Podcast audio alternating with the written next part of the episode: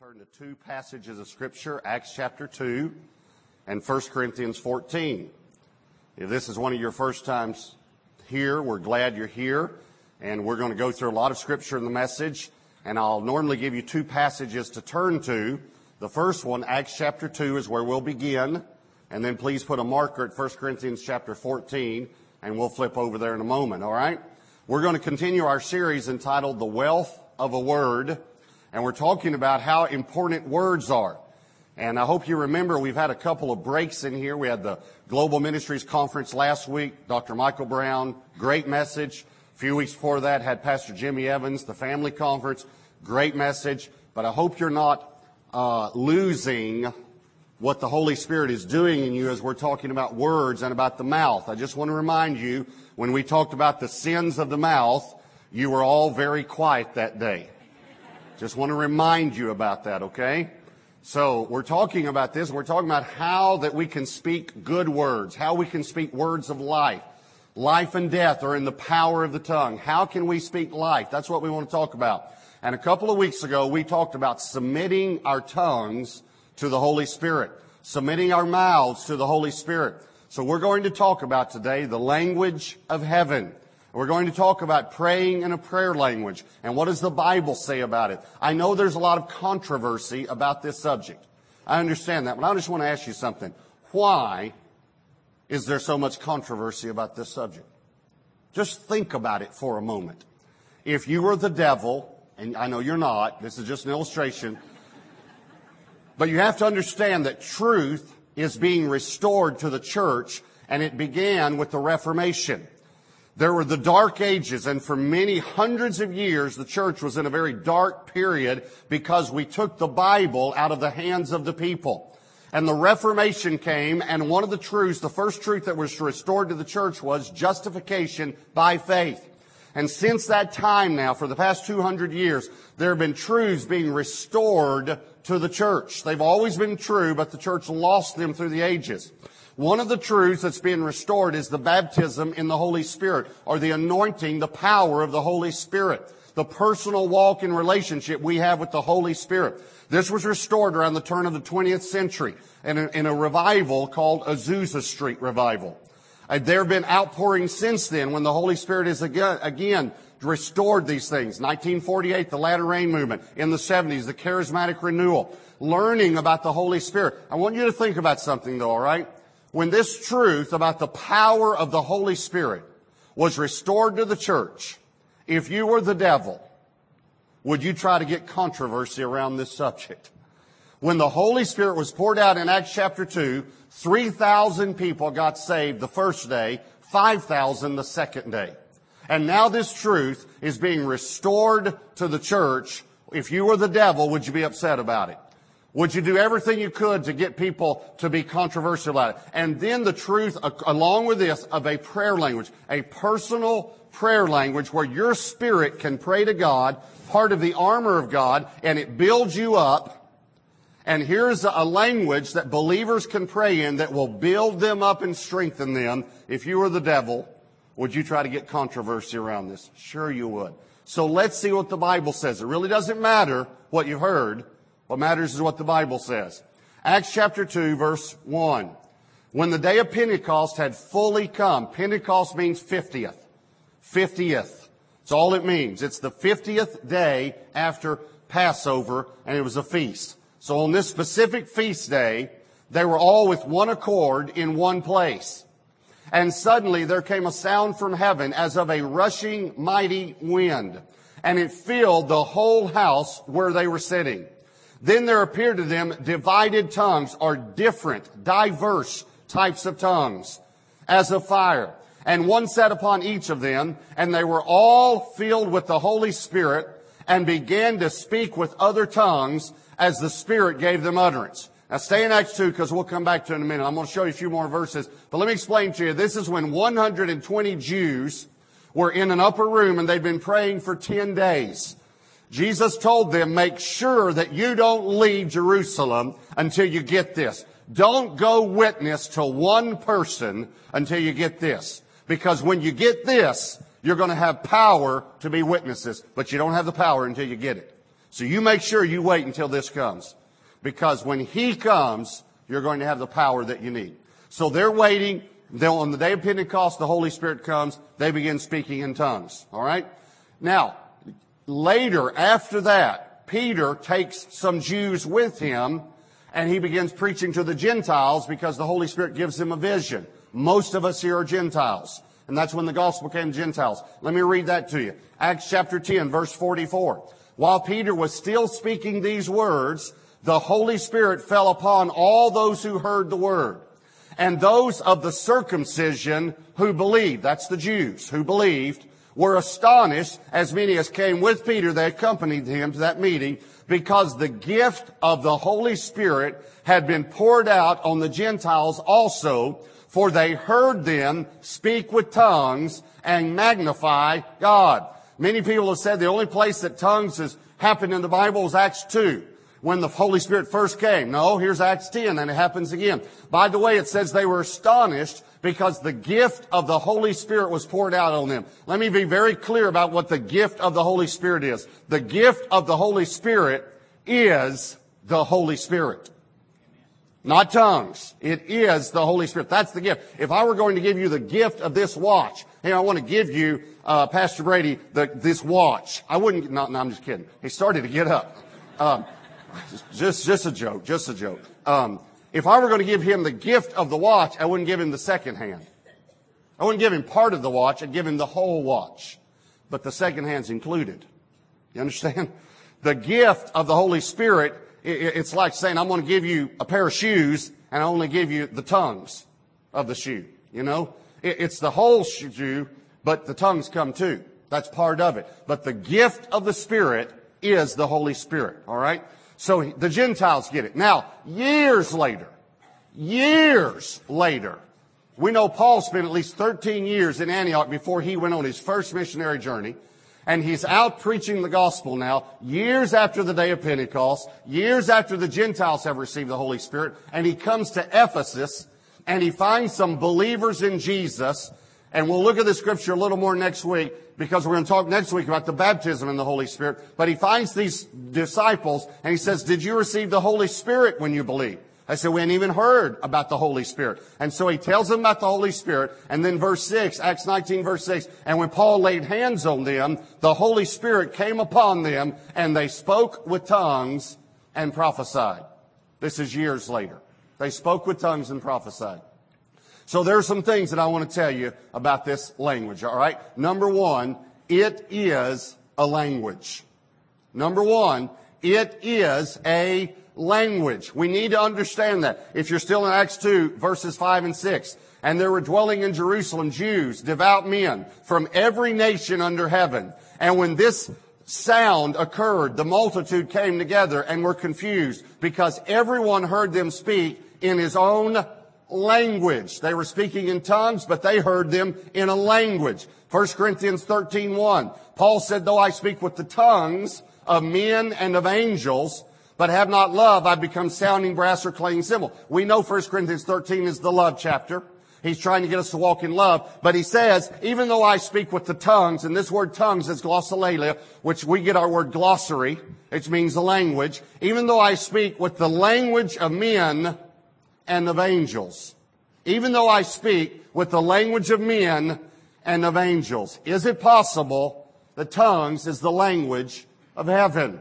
It's the language of angels. Here's the greatest apostle that says, listen, you gotta have love, and I want you to know that I speak in two languages, and, but you gotta have love. So he's telling us we gotta have love, but he's saying, I speak with the language of men, and I speak with the language of angels also. So it's a language. Now, since it's a language, let me ask you some questions. When a, when a child begins speaking whatever language that he is, is, is learning, English or Spanish or French or wherever he's growing up in the world, when a child begins speaking a language, does he speak it fluently the first day? Does he speak it perfectly? Is he, is his enunciation correct the first day? Does he have a full vocabulary the first day? Uh, how, how many of you here have learned a second language? Can I see your hand? You've learned a second language. Great. Did you speak that second language perfectly and fluently and have a full vocabulary the first day? Did you? No, because you learned that language. So listen to me. This is what I want to tell you. There are some myths about tongues that we need to blow away. The first myth is, is that when you get it, you get it perfectly and fluently and you have the full vocabulary. No, it is a language and it is a language that you learn. And when you start, you think about when your children start speaking and they mispronounce words, when your, your babies or your, or your grandbabies, when they start saying words and they mispronounce them, does it make you angry? No, as a matter of fact, it's one of the cutest things you've ever heard. Isn't it? Matter of fact, you go tell other people, you know what my grandbaby said the other day. And we really don't want to hear, hear but anyway. It's cute to you. Listen to me, listen to me. When God's children start speaking in the heavenly language, it's the cutest thing he's ever heard. It doesn't matter how it sounds to you. It doesn't matter. We're going to see later where Paul said, you're not going to understand it. You're never, your mind is never going to understand this. You have to do it by faith, like everything else in the Christian world. By faith.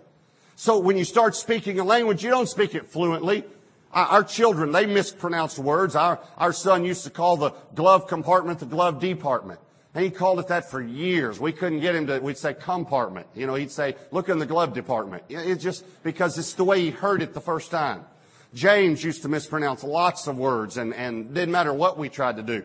And, uh, another thing with James is he, I'll tell you one story where he mispronounced a word, but he, he, uh, James used to like to collect bugs. And I don't know why. I don't know why some children just, they're fascinated by bugs, you know, and he'd find a, a bug and different bug and he always wanted to show us bugs that he found, you know. And so one day he comes running in the house, mommy, mommy, mommy, mommy, mommy, mommy, mommy, mommy, you know, and so you, you just, what, what, what? And he opens his hand and he says, tripped it. Now, when he opened his hand,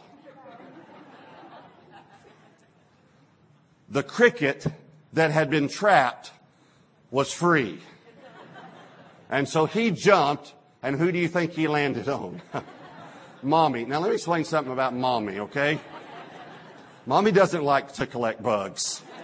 Mommy doesn't like bugs. Mommy hates bugs. We've got her in counseling over it. She absolutely hates bugs. She will not witness to bugs. She wants all bugs to go to hell.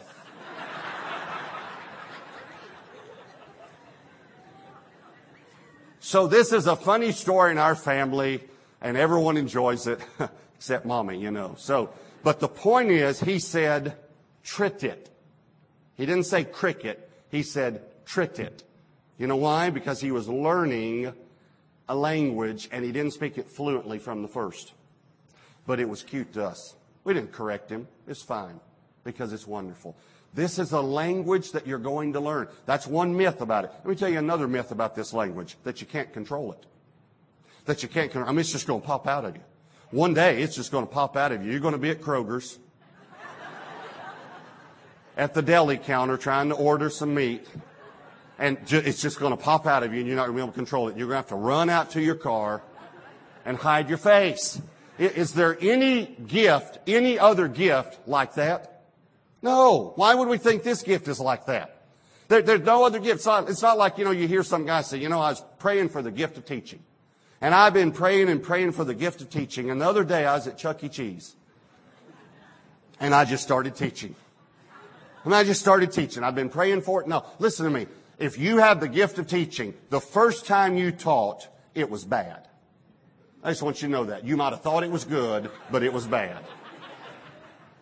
Why? Because you learn in a gift, you grow in a gift. Why would we not think that we learn and we grow in this gift also?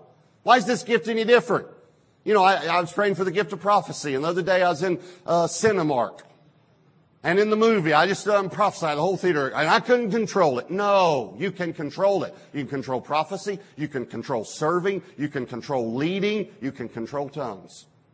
Don't, don't think you can't control it. And that it's just going to pop out of you one day. You know, the other day I was at church and I, I, I, I was leaving church and I walked by the offering box and a dollar just popped out of my pocket into the offering box. Just jumped out. And I said, look there, honey, I got the gift of giving. I've been praying for the gift of giving and now I got it because see, it just, just came out of me. No, you're going to have to put some effort in it, aren't you? If you want to be a giver, you got to write the tithe check. You got to do it. And by the way, you got to do it by faith. And can I tell you something? Your mind will never understand it. Your mind will never understand how 90% can go farther than 100%. But you do it by faith. It's the same thing with praying in a prayer language. You do it by faith. It is a language. Here's the second thing I want to tell you about this language. It is a language of the Spirit. It is a language of the Spirit. Now turn over to 1 Corinthians 14.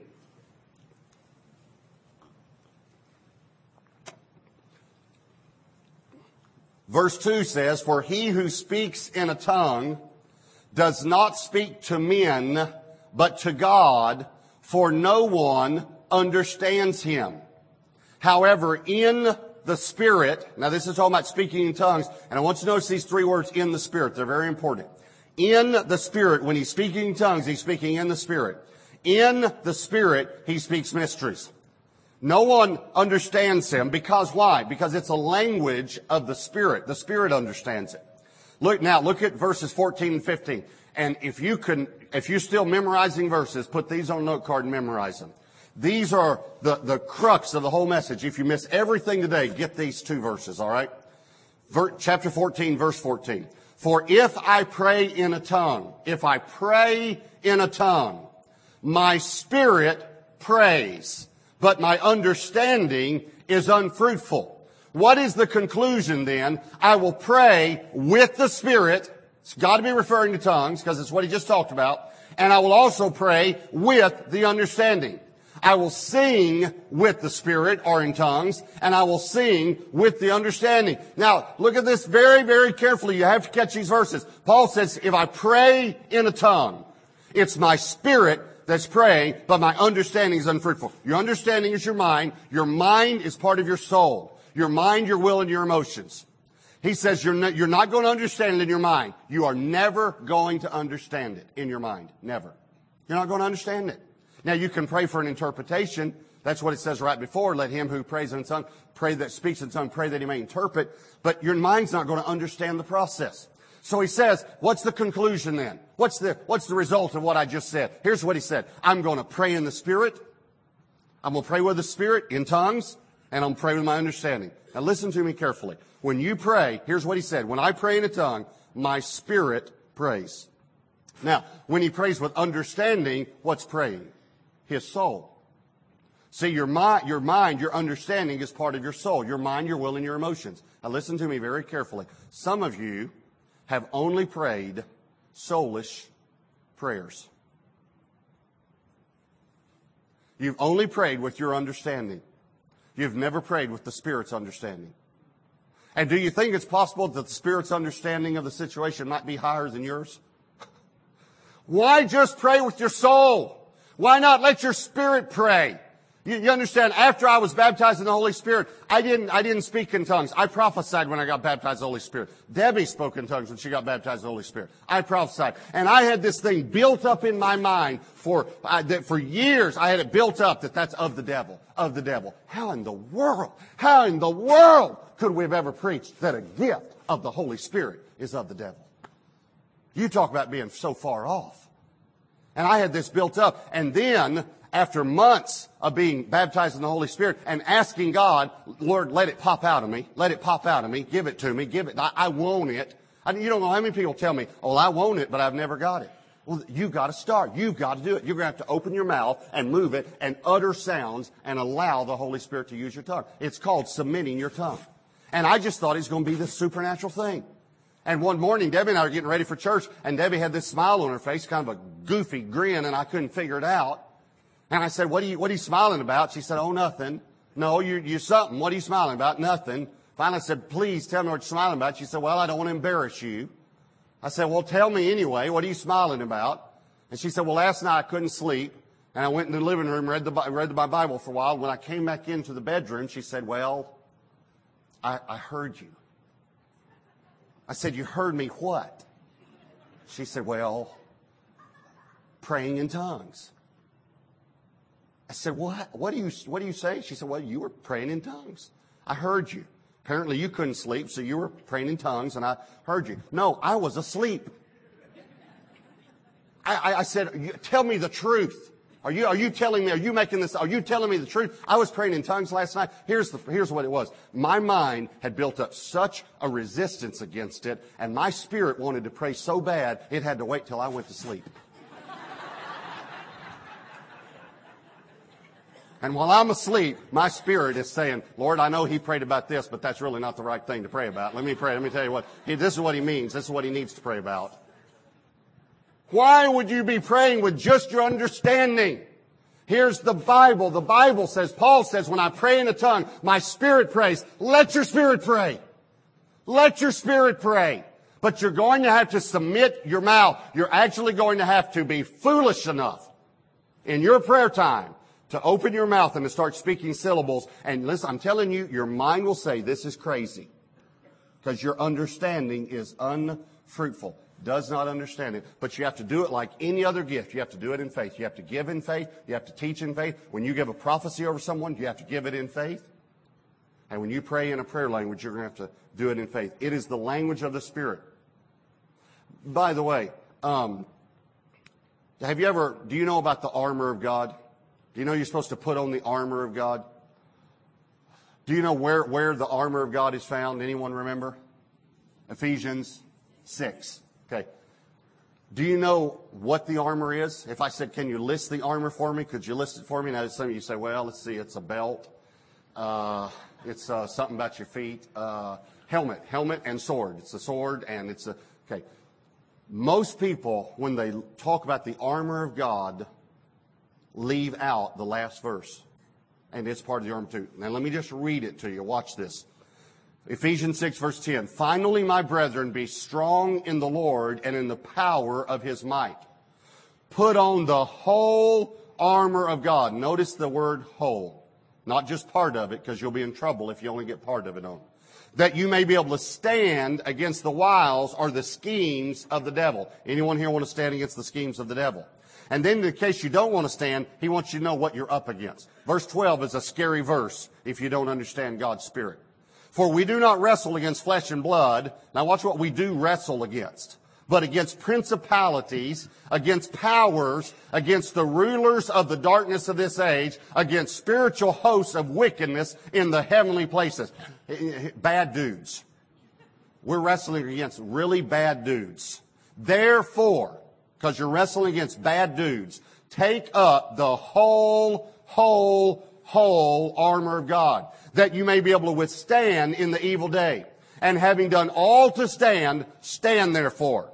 Having girded your waist with truth, having put on the breastplate of righteousness, having shod your feet with the preparation of the gospel of peace, above all taking the shield of faith with which you will be able to quench all the fiery darts of the wicked one, and take the helmet of salvation and the sword of the Spirit, which is the Word of God, praying.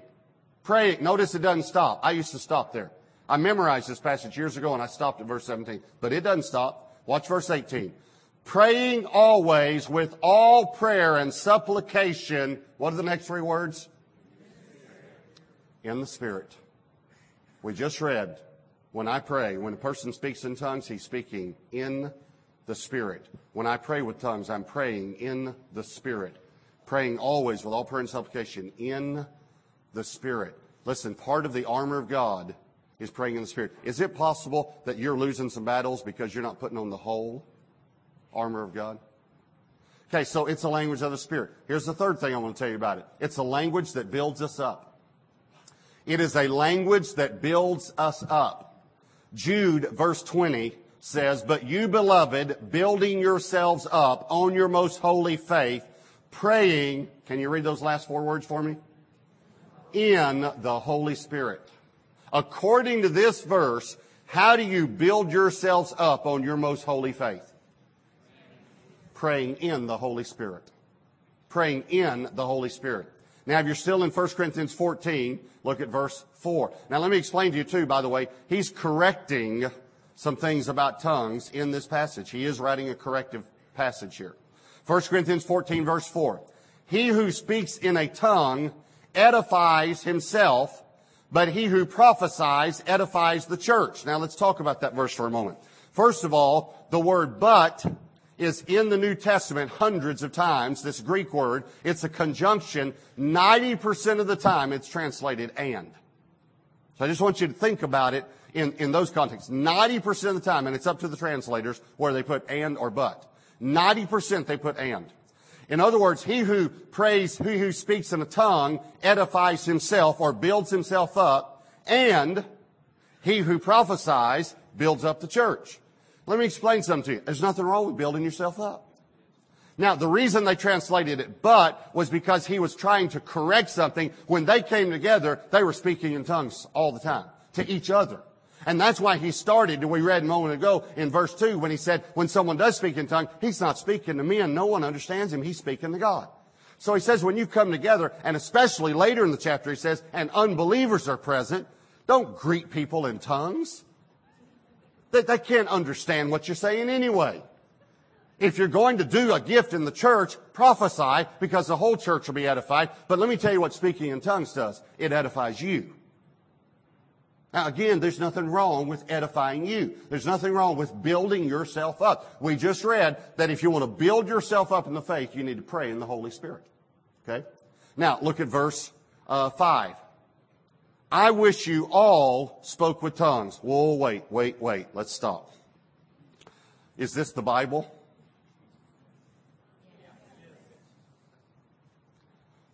Uh, who, who wrote this in 1 Corinthians? No. Good. Paul penned it, but the author is the Holy Spirit. The Holy Spirit says, I wish you all spoke in tongues. You know, that just hit me so strongly, I think I could just, I could just stop right there. What are you going to do? Wish means desire. If the Holy Spirit desires you speak in tongues, I think you ought to get over it. Whatever your hangups are, you ought to get over them. If the Holy Spirit says, I wish, I wish you did. I wish you all spoke with tongues. I wish you all spoke with tongues. Now, I understand there's a but, and we're going to get to that. But you can't throw this phrase out. I wish all of you spoke in tongues. Now watch this. I wish you all spoke with tongues. But even more that you prophesied.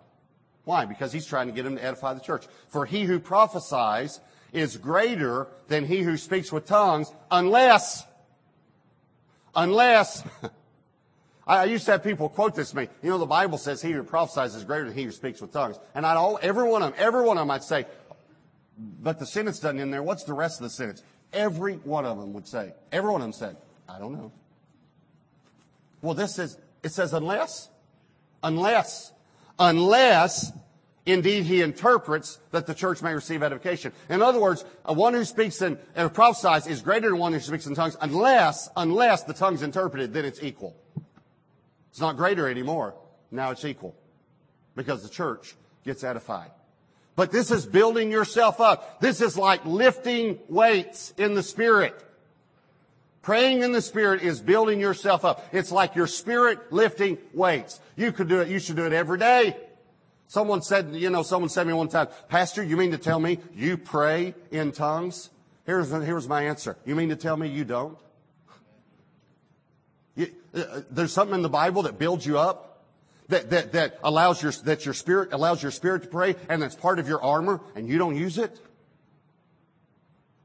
We need to do this every day. You, you could do it on your way to work. You know, unless you carpool, you might not want to with unbelievers. If You carpool with believers, you could. You could all build yourselves up. Build yourself up. Look at verse 18. I thank my God I speak with tongues more than you all. One simple question. If the greatest apostle that ever lived spoke in tongues and felt the need to, do you think you have a need to? I, I, I think God is speaking tongues more than all of you. Verses 39 and 40. Therefore, brethren, desire earnestly to prophesy, and do not forbid to speak with tongues. Let all things be done decently and in order. Let all things be done decently in order. Can I tell you something? We have focused so long on the decently and in order part that we forgot that it said, let them be done. let all things be done, including tongues. Let them be done. And here's what it says right before that. It, the Bible expressly says, don't forbid to speak with tongues. Did you know that leaders today in the church actually forbid people to speak with tongues? And it's right, it's, it, there's a direct scripture that says, don't do that. Do not forbid to speak with tongues. But when you do it, let it be done decently and in order. But let it be done. Mark 16 verse 17. And these signs will follow those who believe. In my name, they will cast out demons. They will speak with new tongues. What, what, what is the, uh, what's the, what's the uh, thing that, what, what do we have to do, the requirement for casting out demons and speaking with tongues according to that verse? Believe. Believe. All right, here's the fourth thing. It is a pure language. It is a pure language. Now I'm going to show you something that the Lord showed me in my quiet time. I wasn't studying for a message. I was reading through the Bible in my quiet time, and I saw this, and it's one of the most exciting things I've ever seen in Scripture. Genesis 11, verse 1 says, Now the whole earth had one language and one speech. This is the Tower of Babel, the story of the Tower of Babel, all right? Now the whole earth had one language and one speech. All right, let's just think for a moment. What language was it? English? Hebrew? This is before Abraham. And, and, and, there weren't any Jews at this time. God called Abraham out. He wasn't a Jew. He's the first, the father of the nation of Israel. What, what, what, what language was it? Think about this now. What language did Adam and Eve speak in the garden? God creates them and gives them a language. Which language did he give them? The whole earth had this one language. The problem is that now they're fallen. They have a sinful nature. Yet they still have this language. Okay? Now, now watch, watch. They start building a tower.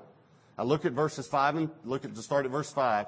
But the Lord came down to see the city and the tower which the sons of men had built. And the Lord said, indeed the people are one. This is important.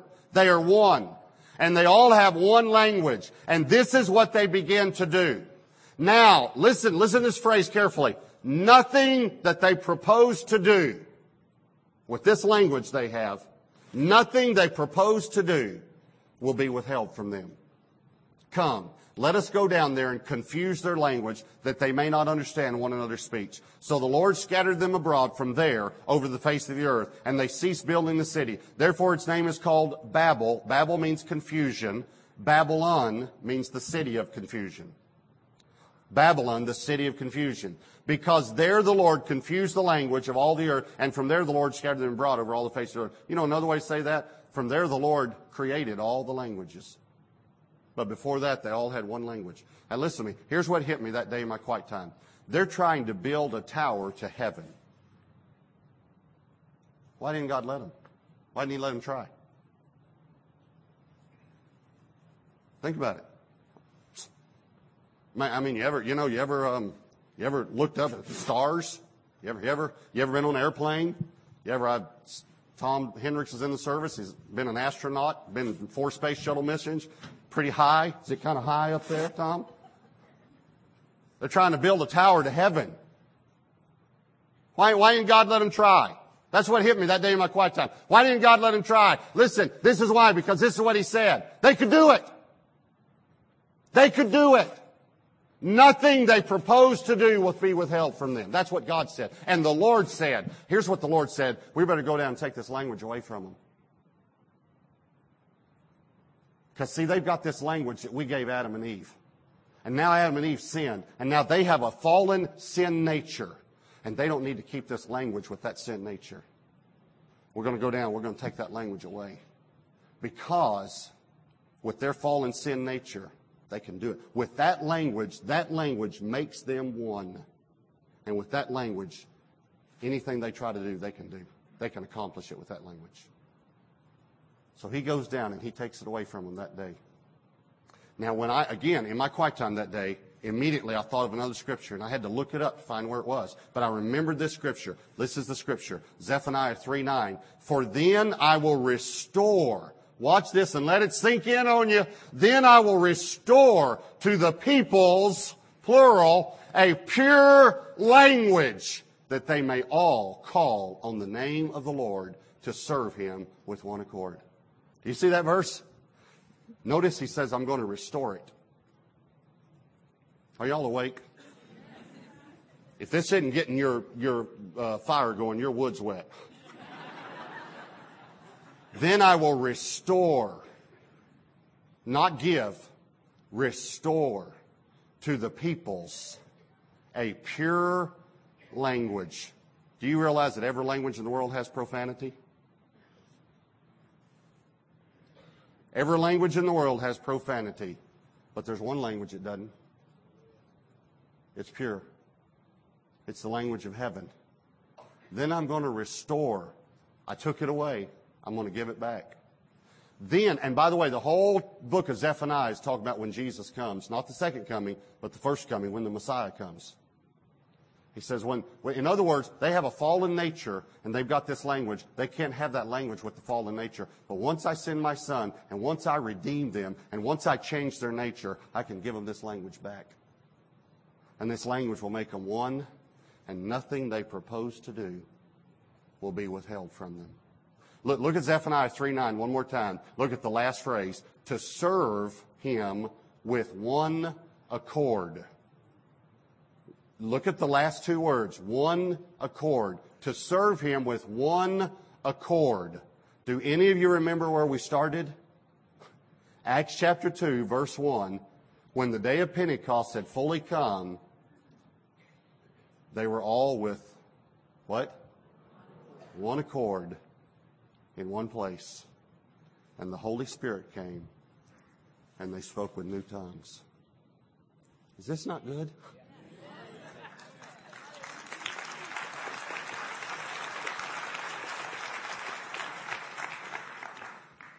I was praying one time with a friend of mine. He, uh, he was about to speak, and he said, You want to come back and pray with me before the service? And I said, Yes. This was about 23 years ago. And uh, again, I had received the baptism in the Holy Spirit, but had not spoken with tongues because I had built up such a stronghold. I believe it is possible. I believe it is God's desire that we all speak with tongues immediately when we're baptized with the Holy Spirit. And they did in the book of Acts, but many of us have built up such a doctrinal bias against it error against it that, that many times there's a blockage in people's lives. And I understand that. So I'd received the Holy Spirit and I knew I believed in the Holy Spirit and wanted Him in my life, but I hadn't spoken in tongues yet. And so I go back to pray with this guy in a room before he's going to speak.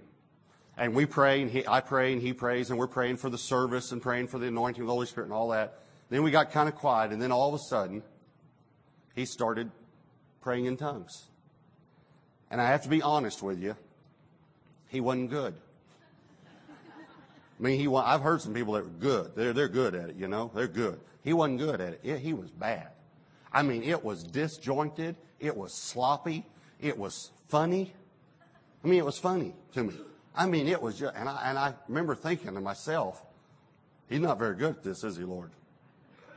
And the Lord said to me, well, at least he's got the courage to try.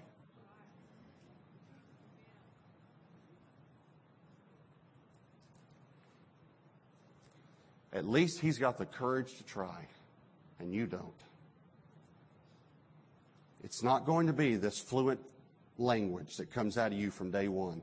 It's going to sound funny to you.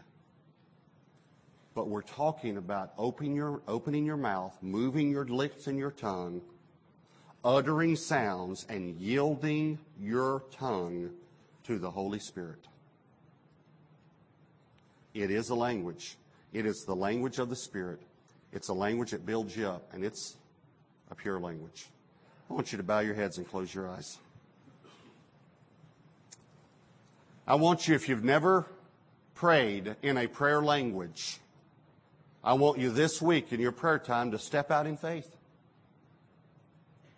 If the Bible says, I wish you did it, and when you do it, your spirit's praying, and I'm going to pray with the Spirit and with my understanding, and it builds us up the way you build yourself up is praying in the Spirit. If you've never done it, step out in faith like everything else in the Christian life.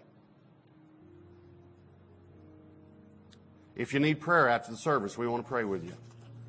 But I'm asking you to step out in faith.